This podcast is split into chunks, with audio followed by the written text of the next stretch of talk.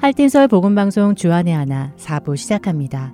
주안의 하나 4부는 함께 성경을 읽고 묵상하는 Let's Read the Bible과 청소년들을 위한 묵상 프로그램 Unlock, 성경의 이야기를 드라마로 만나는 바이블 드라마, 그리고 자녀에게 어떻게 성경적인 삶을 가르쳐 주는지 지혜를 얻을 수 있는 Daily Devotional이 준비되어 있습니다. 이 4부 방송은 영어로 제작된 5부 Children's 프로그램의 한국어 버전 방송입니다. 한국어 버전인 4부 방송 후에 영어로 제작된 5부 Children's 프로그램이 이어집니다. 부모님과 자녀들이 함께 성경을 공부해 나가고 대화해 나가도록 제작되었습니다. 자녀들과 함께 많은 유익을 얻으시기 바랍니다. 먼저 Let's Read the Bible로 이어집니다.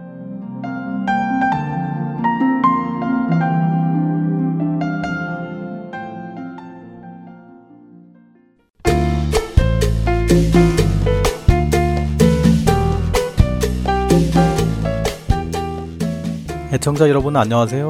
Let's Read the Bible 진행의 박상준입니다. 성경은 창세기로 시작하여 66권의 작은 책들의 모음입니다. 이 모든 책들은 하나님의 감동으로 쓰여졌지요. 그리고 이 66권의 책들 중 가장 마지막 책이 요한계시록입니다.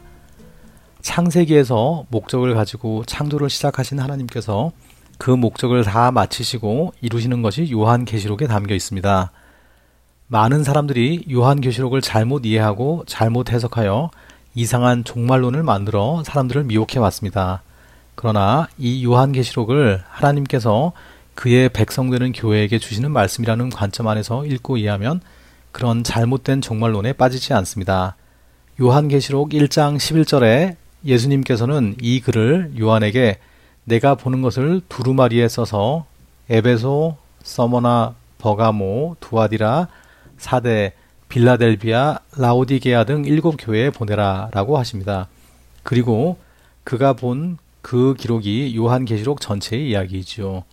오늘부터 Let's Read the Bible은 그 요한계시록 중 2장과 3장에 기록된 일곱 교회에 각각에게 보내시는 예수님의 말씀을 읽고 나누려 합니다. 예수님은 각 교회에게 편지를 하시며 칭찬과 책망을 하십니다. 어떤 교회는 칭찬만 받고 책망은 받지 않기도 하고 어떤 교회는 칭찬은 없고 책망만 받기도 하지요.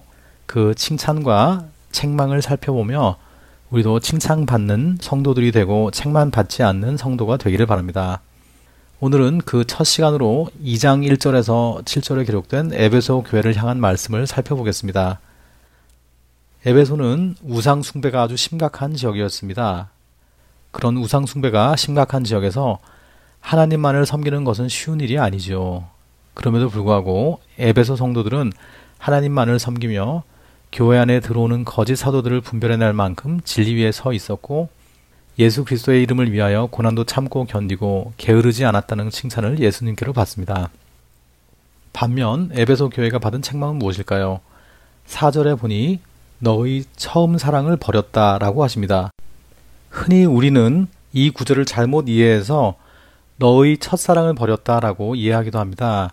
첫사랑 하면 우리는 순수하고 풋풋한 사랑을 떠올리는데요. 그러나 예수님의 첫사랑을 말씀하신 것이 아니라 처음 사랑을 말씀하셨습니다. 우리가 어떤 대상을 처음 사랑하기 시작할 때에 그 대상을 향해 생겨나는 감정을 의미하지요.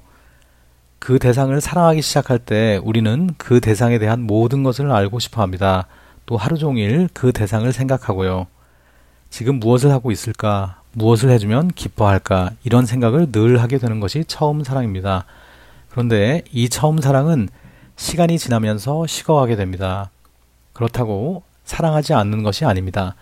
여전히 사랑은 하지만 이미 그 사람이 무엇을 좋아하는지, 지금 어디에서 무엇을 하고 있는지 알고 있기에 관심이 줄어들지요. 우리의 신앙도 그럴 수 있습니다. 처음 예수님을 알게 되었을 때 그분에 대한 모든 것을 알고 싶어서 언제나 성경을 펴고 그분의 말씀을 읽고 기도하고 찬양하던 모습이 어느 정도 시간이 지나면 그 처음 사랑을 버리게 될 수 있지요. 그런 에베소 교회에서 예수님은 계시록 2장 5절에 어디서 떨어졌는지 생각하고 회개하여 처음 행위를 가지라고 말씀하십니다. 여러분은 어떠신가요? 예수님을 향한 처음 사랑을 지키고 계신가요? 만일 그렇지 않다면 예수님의 권면대로 어디서 떨어졌는지 생각하고 회개하여 처음 행위를 가지시기 바랍니다. Let's read the Bible 요한계시록 2장 1절에서 7절까지의 말씀을 읽고 마치겠습니다. 에베소 교회의 사자에게 편지하라. 오른손에 있는 일곱 별을 붙잡고 일곱 금 촛대 사이를 거니시는 이가 이르시되 내가 내 행위와 수고와 내 인내를 알고 또 악한 자들을 용납하지 아니한 것과 자칭 사도라 하되 아닌 자들을 시험하여 그의 거짓된 것을 내가 드러낸 것과 또 내가 참고 내 이름을 위하여 견디고 게으르지 아니한 것을 아노라. 그러나 너를 책망할 것이 있나니 너의 처음 사랑을 버렸느니라. 그러므로 어디서 떨어졌는지를 생각하고 회개하여 처음 행위를 가지라. 만일 그리하지 아니하고 회개하지 아니하면 내가 내게 가서 내 촛대를 그 자리에서 옮기리라. 오직 내게 이것이 있으니 내가 니골라 당의 행위를 미워하는도다. 나도 이것을 미워하노라. 귀 있는 자는 성령이 교회들에게 하시는 말씀을 들을지어다. 이기는 그에게는 내가 하나님의 낙원에 있는 생명나무의 열매를 주어 먹게 하리라. Let's read the Bible 요한계시록 2장 1절에서 7절까지의 말씀을 읽었습니다. 기도하겠습니다. 하나님 아버지, 우리를 사랑하셔서 구원에 이르게 하신 것을 감사드립니다. 하나님께서 우리를 사랑하시는 것처럼 우리도 하나님을 사랑하는 사람들이 되기를 원합니다. 우리의 처음 사랑을 회복시켜 주세요. 예수님의 이름으로 기도드립니다. 아멘.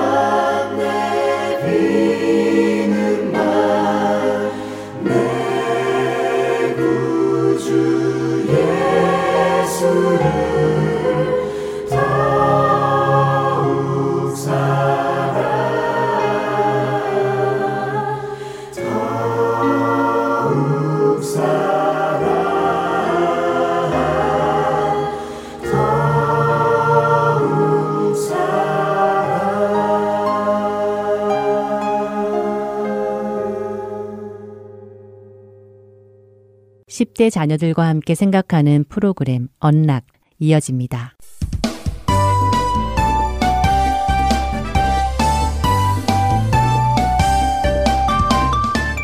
애청자 여러분 안녕하세요. 언락 진행의 이세진입니다. 오늘 함께 나눌 언락 첫 에피소드는 The Same Mouth, 같은 입으로입니다. 오늘은 출애굽기 15장 20절과 21절, 민수기 12장, 그리고 야고보서 3장 10절의 말씀과 함께 청취하시면 도움이 될 것입니다. 첫 번째 에피소드는 애닛 아다 니노무주니의 글입니다. 구약에 등장하는 모세의 누이 미리암은 선지자였고 지도자였으며 하나님을 찬양하는 인도자이기도 했습니다. 출애굽기 15장에서 그녀는 이스라엘 여인들을 이끌고 구원의 하나님을 찬양하며 춤을 추었죠.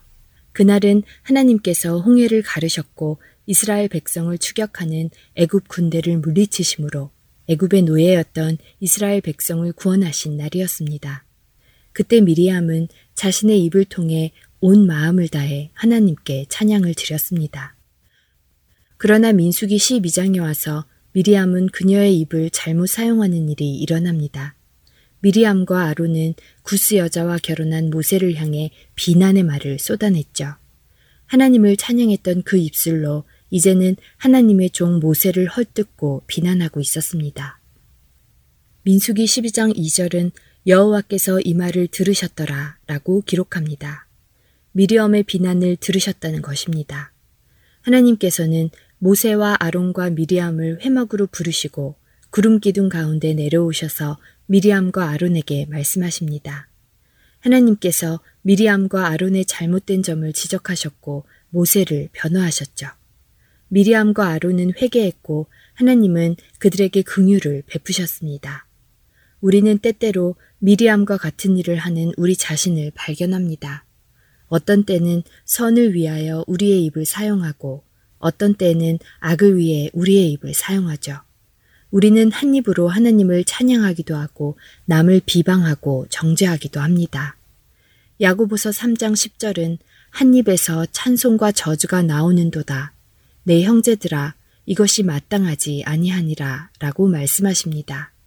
또한 야고보서 4장 6절부터 12절에는 우리에게 형제를 비방하고 정죄하는 죄에서 돌이키고 하나님 앞에 겸손히 낮아지라고 하십니다. 그리고 그렇게 하나님을 가까이 하는 자는 하나님께서도 그 사람을 가까이 하실 것이라고 야고보서 4장 8절에 약속해 주시죠. 예수님은 그 입으로 선을 행하셨고 악을 행하지 않으셨습니다. 그분은 십자가 위에서도 자신을 모욕하고 비방하고 십자가에 단 그들을 향해 악한 말을 하지 않으셨습니다. 예수님은 하나님이셨지만 완전한 겸손의 모습을 보여주셨습니다. 그분은 우리를 위해 목숨을 내어주셨고 죽음에서 부활하셔서는 그분을 믿는 모든 사람들이 죄사함 받도록 해주셨습니다. 그리스도인은 그리스도를 본받아 사는 사람들입니다. 성령님의 도우심 안에서 우리의 입술이 예수님을 닮아 악한 일에 쓰임받지 않고 선한 일에만 쓰임받기를 소망합니다. 자녀들과 함께 누군가의 말에 상처받은 적이 있는지 나누어 보세요. 혹은 우리 자녀가 다른 사람에게 말로 상처를 준 적은 없는지 나누어 보시고 그 일이 잘한 것인지 아닌지 나누어 보세요. 또한 이런 상처들을 어떻게 회복시킬 수 있는지 나누어 보시기 바랍니다. 한 입에서 찬송과 저주가 나오는도다. 내 형제들아, 이것이 마땅하지 아니하니라. 야고보서 3장 10절의 말씀입니다. 언락 첫 번째 에피소드 마칩니다. 찬양 후에 두 번째 에피소드로 이어집니다.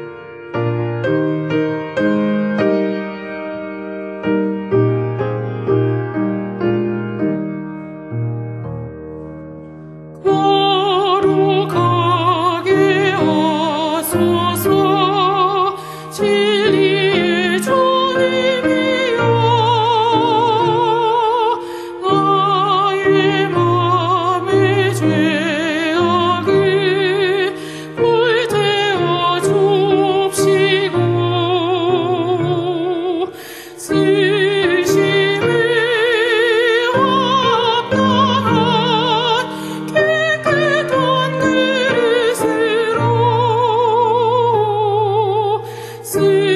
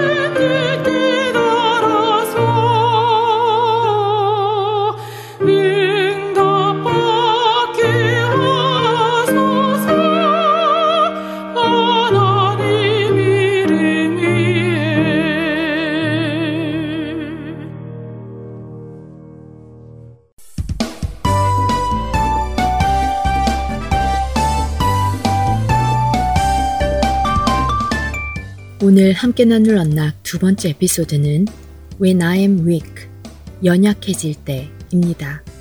10편 31편 9절과 10절, 이사야서 40장 28절부터 31절, 그리고 로마서 8장 26절의 말씀과 함께 청취하시면 도움이 될 것입니다. 두 번째 에피소드는 에밀리 에커가 쓴 글입니다. 저는 저를 괴롭히는 사람들을 견뎌낼 만큼 강하지 않습니다. 건강에 문제가 올 때 그것을 견딜 만큼 강하지도 않고요. 저 자신의 문제를 이겨낼 만큼 강하지 않습니다. 그렇지만 저는 강하신 하나님을 섬깁니다. 우리는 삶의 피곤함을 느끼는 날도 자신의 연약함을 느끼는 날도 있을 것입니다. 그러나 그런 날에도 하나님은 여전히 강하시고 우리의 연약함을 돌보실 준비가 돼 있으십니다. 성경은 시편 18편 30절에서 36절이나 에베소서 3장 14절에서 21절 등에서 반복하여 우리에게 힘주시는 하나님을 말씀해 줍니다.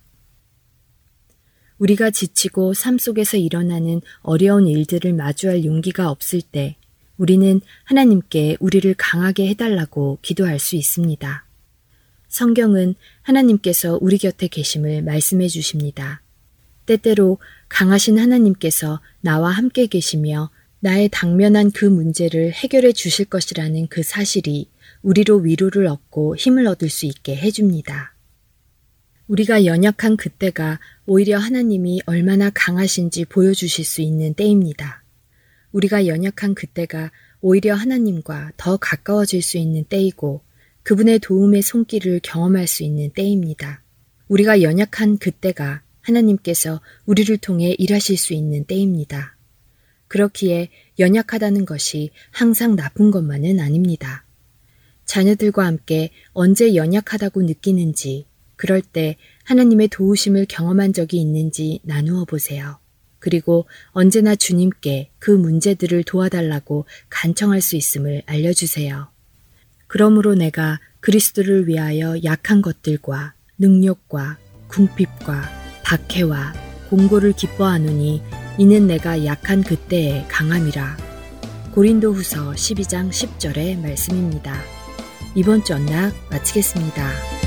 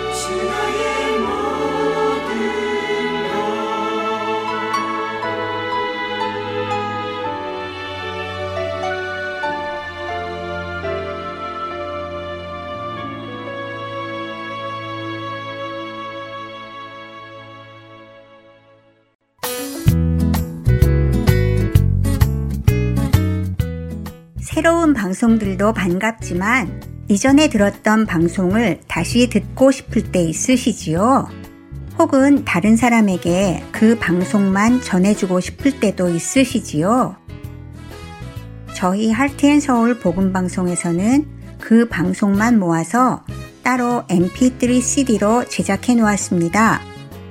방송 모음 mp3 cd가 필요하신 분은 사무실로 연락 주시기 바랍니다. 사무실 전화번호 602-866-8999나 카톡으로 문의 주시기 바랍니다. 감사합니다.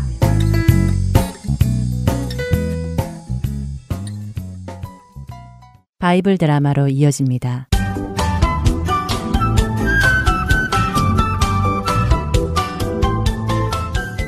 애청자 여러분 안녕하세요. 바이블 드라마 사무엘 편 진행의 박윤규입니다.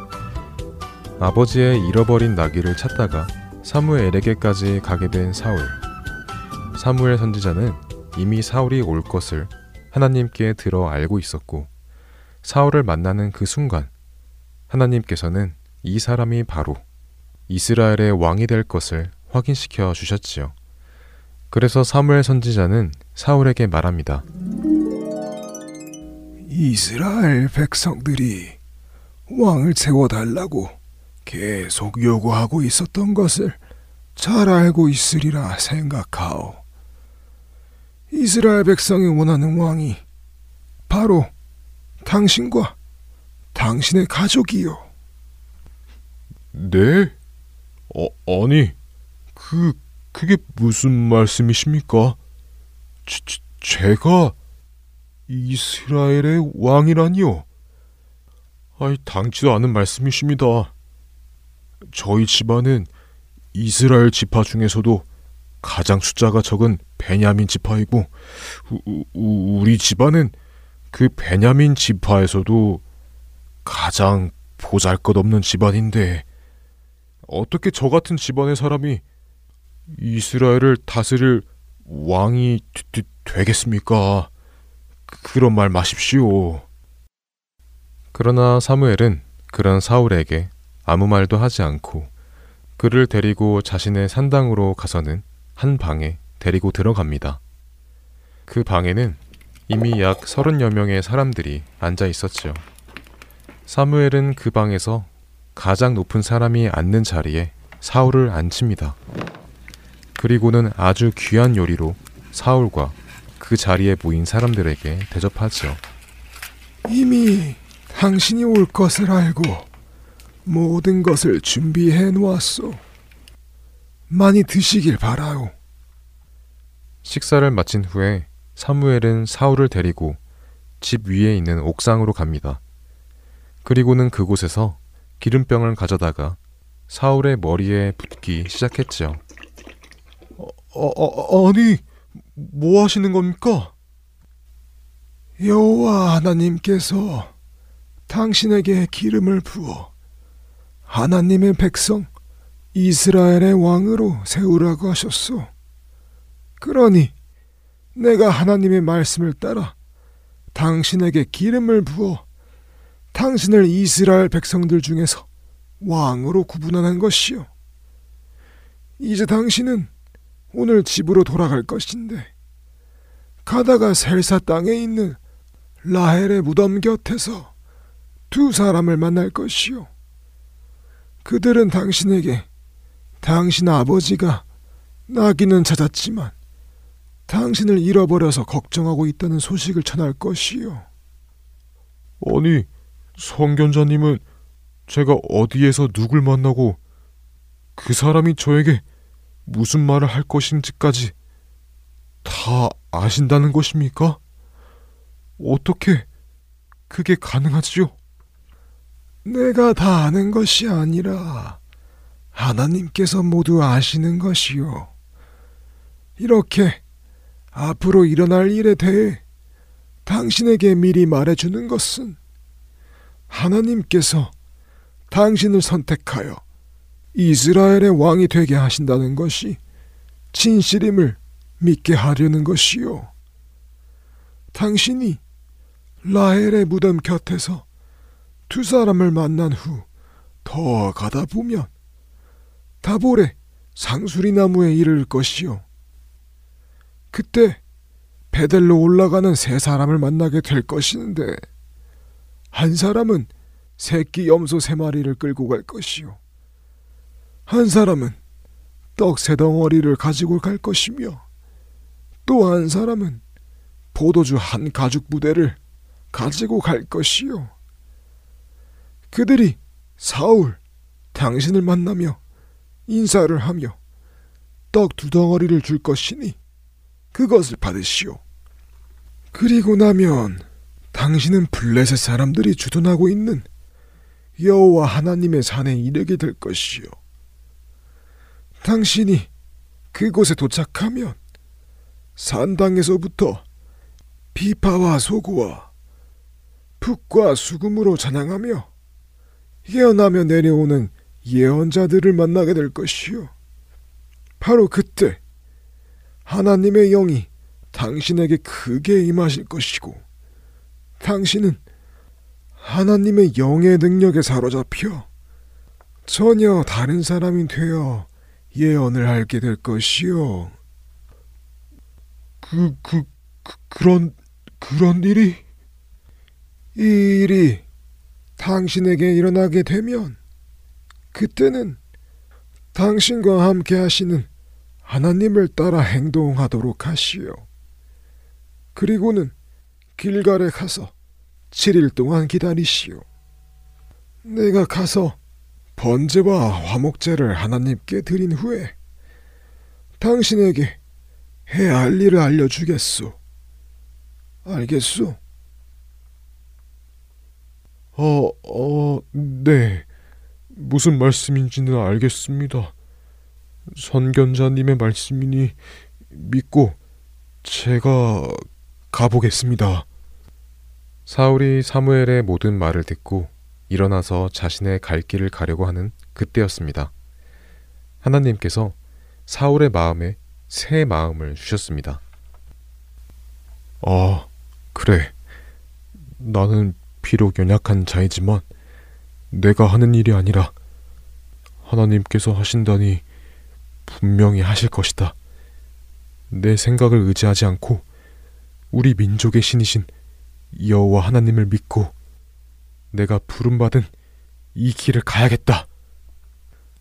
하나님께서 사울의 마음을 새롭게 해주시자 사울의 마음 속에 결단이 생겼고 그는 하나님을 의지하여 자신의 길을 갔습니다.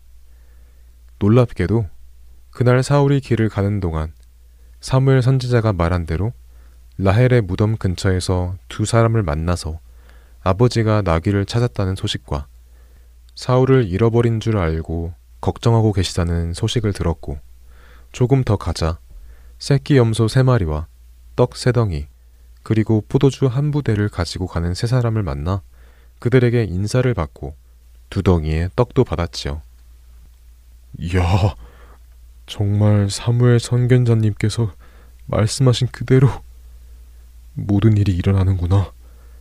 정말 하나님께서 나를 이스라엘 왕으로 세우신다는 것인가? 이게 너무 큰 일이라 두렵기까지 하구나. 그렇게 생각하며 가던 사울 앞에 많은 예언자들이 사무엘 선지자가 말한 대로 온갖 악기들로 하나님을 찬양하며 예언하며 산당에서 내려오는 것이 보였습니다. 그리고 그들은 사울에게로 다가갔고 사울도 그들 속에 들어가 그들과 함께 하나님께서 주시는 예언들을 하기 시작했지요. 그 모습을 본 사람들은 놀랐습니다. 동네에 조용하던 청년이 예언자들의 틈에 함께 끼어 하나님의 말씀을 예언을 하니 그들은 사울에게 특별한 일이 일어난 것을 믿기 시작했습니다. 바이블 드라마 3일편 다음 시간에 뵙겠습니다. 안녕히 계세요.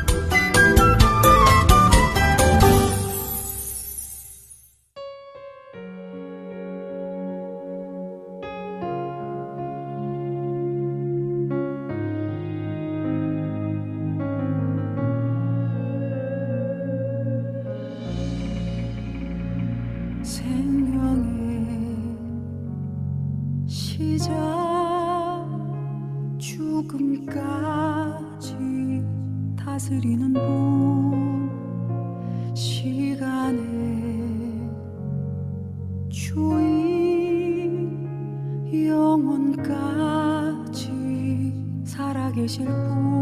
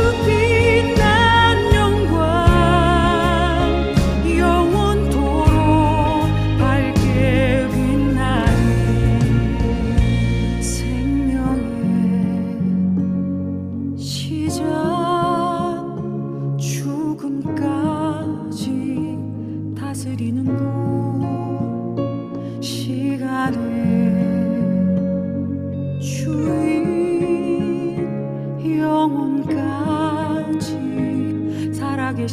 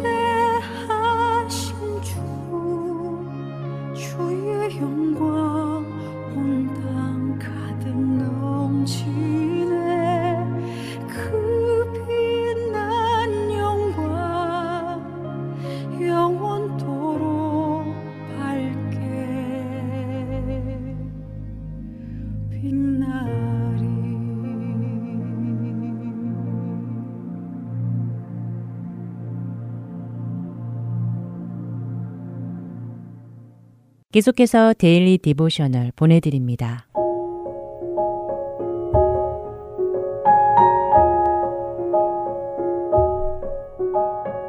애청자 여러분 안녕하세요. Daily Devotional 진행의 최소영입니다. 우리 자녀들은 예수님을 섬기고 있나요? 아직 어려서 예수님의 일꾼이 될 수 없다고 생각하지는 않는지요. 오늘은 이것에 대해 나누어 보고 함께 말씀을 묵상하는 시간 되시길 바랍니다. 오늘 데일리 디보셔널의 제목은 A Very Special Servant, 매우 특별한 일꾼입니다. 조던은 학교 수업 중 조용히 책 읽는 시간에 다른 생각에 잠겨 있었습니다. 아침 예배 시간에 아빠가 읽어주셨던 성경 말씀이 계속 생각났지요. 아빠는 목사님이니까 예수님의 일꾼이라고 조던은 생각했습니다. 또한 삼촌과 숙모도 선교사이니 역시 하나님의 일꾼이라고 생각했지요. 하지만 아직 8살밖에 안 된 자신과 같은 아이가 어떻게 하나님의 일꾼이 될 수 있겠느냐고 조던은 스스로 물었습니다. 이런 생각들을 하던 중 선생님의 목소리에 조던은 생각을 멈추고 고개를 들었지요. 선생님은 쉬는 시간에 선생님 일을 좀 도와줄 사람이 없는지 물어보셨습니다. 평소 같으면 자원하여 도와주는 아이들이 늘 있었는데 오늘은 웬일인지 아무도 나서는 사람이 없었지요. 사실 조드는 쉬는 시간에 친구들과 놀고 싶었지만 선생님을 도와드리기로 하였습니다. 점심시간에는 친구 맨디가 단어의 스펠링 공부하는 것을 도와달라고 조든에게 부탁하였지요. 조드는 친구들과 이야기하며 놀고 싶었지만 맨디를 도와주기로 합니다. 학교를 마치고 집에 들어오자 엄마는 졸던에게 오클리가 열이 나서 병원에 가야 하니 동생 허슨을 좀 봐달라고 부탁하셨지요. 조던은 엄마를 도울 수 있어 다행이라고 생각했습니다. 저녁 식사 후 조던은 디시워셔에 그릇들을 넣어놓고 엄마가 허슨을 재우러 가신 사이에 오클리를 봐주었지요. 허슨과 오클리가 모두 잠이 들자 조던은 장난감들을 치우고 엄마에게 다가갔습니다. 그리고 오늘 학교에서 생각했던 것들에 대해 엄마에게 말씀드렸지요. 아빠는 목사님이고 엄마는 교회 성가대 디렉터이며 삼촌과 숙모는 선교사인데 자신은 아무것도 섬기고 있지 않다는 것입니다. 8살밖에 안 된 자신이 예수님을 섬길 수 있는 일이 있는지 궁금하다고 조던은 엄마에게 여쭈어 보았지요. 엄마는 조던을 꼭 안아주시며 지금 조던은 하나님을 섬기고 있다고 말씀하십니다.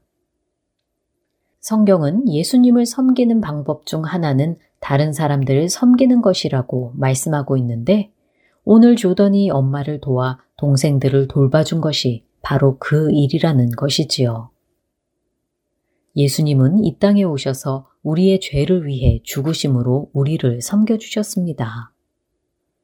예수님은 우리를 사랑하시기에 그렇게 하셨고 예수님의 사랑에 반응하여 우리가 다른 사람들을 섬길 때 그것이 곧 예수님을 섬기는 것과 같다는 것이지요. 엄마의 말씀에 조던은 자신이 예수님의 일꾼이라는 것이 감사하다고 하며 오늘 이야기는 마칩니다. 예수님을 섬기고 있는지 자녀들과 이야기해 보시기 바랍니다. 아직 어려서 예수님을 섬길 수 없다고 생각할 수도 있을 것입니다. 하지만 아직 어릴지라도 다른 사람들을 위해 무언가를 함으로써 예수님을 섬길 수 있습니다. 어린 아이들에게 책을 읽어주거나 도움이 필요한 친구들을 도와줄 수도 있겠지요. 예수님의 사랑으로 다른 사람들을 섬긴다면 예수님을 섬기고 있는 것입니다. 오늘 함께 묵상할 말씀은 마태복음 25장 40절. 임금이 대답하여 이르시되 내가 진실로 너희에게 이르노니 너희가 여기 내 형제 중에 지극히 작은 자 하나에게 한 것이 곧 내게 한 것이니라 하시고 입니다. 섬기러 오신 예수님을 따라 서로 섬기는 우리 자녀들 되길 소망하며 오늘 Daily Devotional 마칩니다. 안녕히 계세요.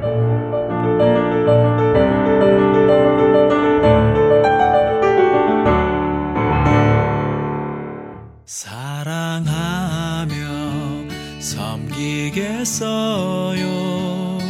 생명 주 예수님 버려진 날 찾아오셔서 내게 생명 주셨네. 찢기고 상한 내 맘에 저기 갈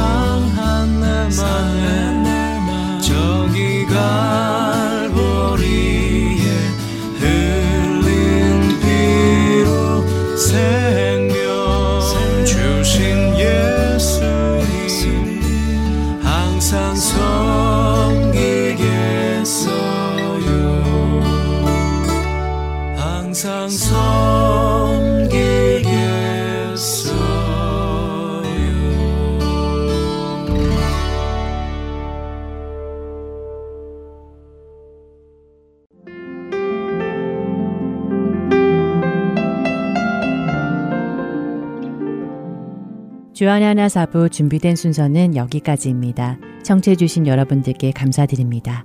다음 주에 다시 뵙겠습니다. 안녕히 계세요.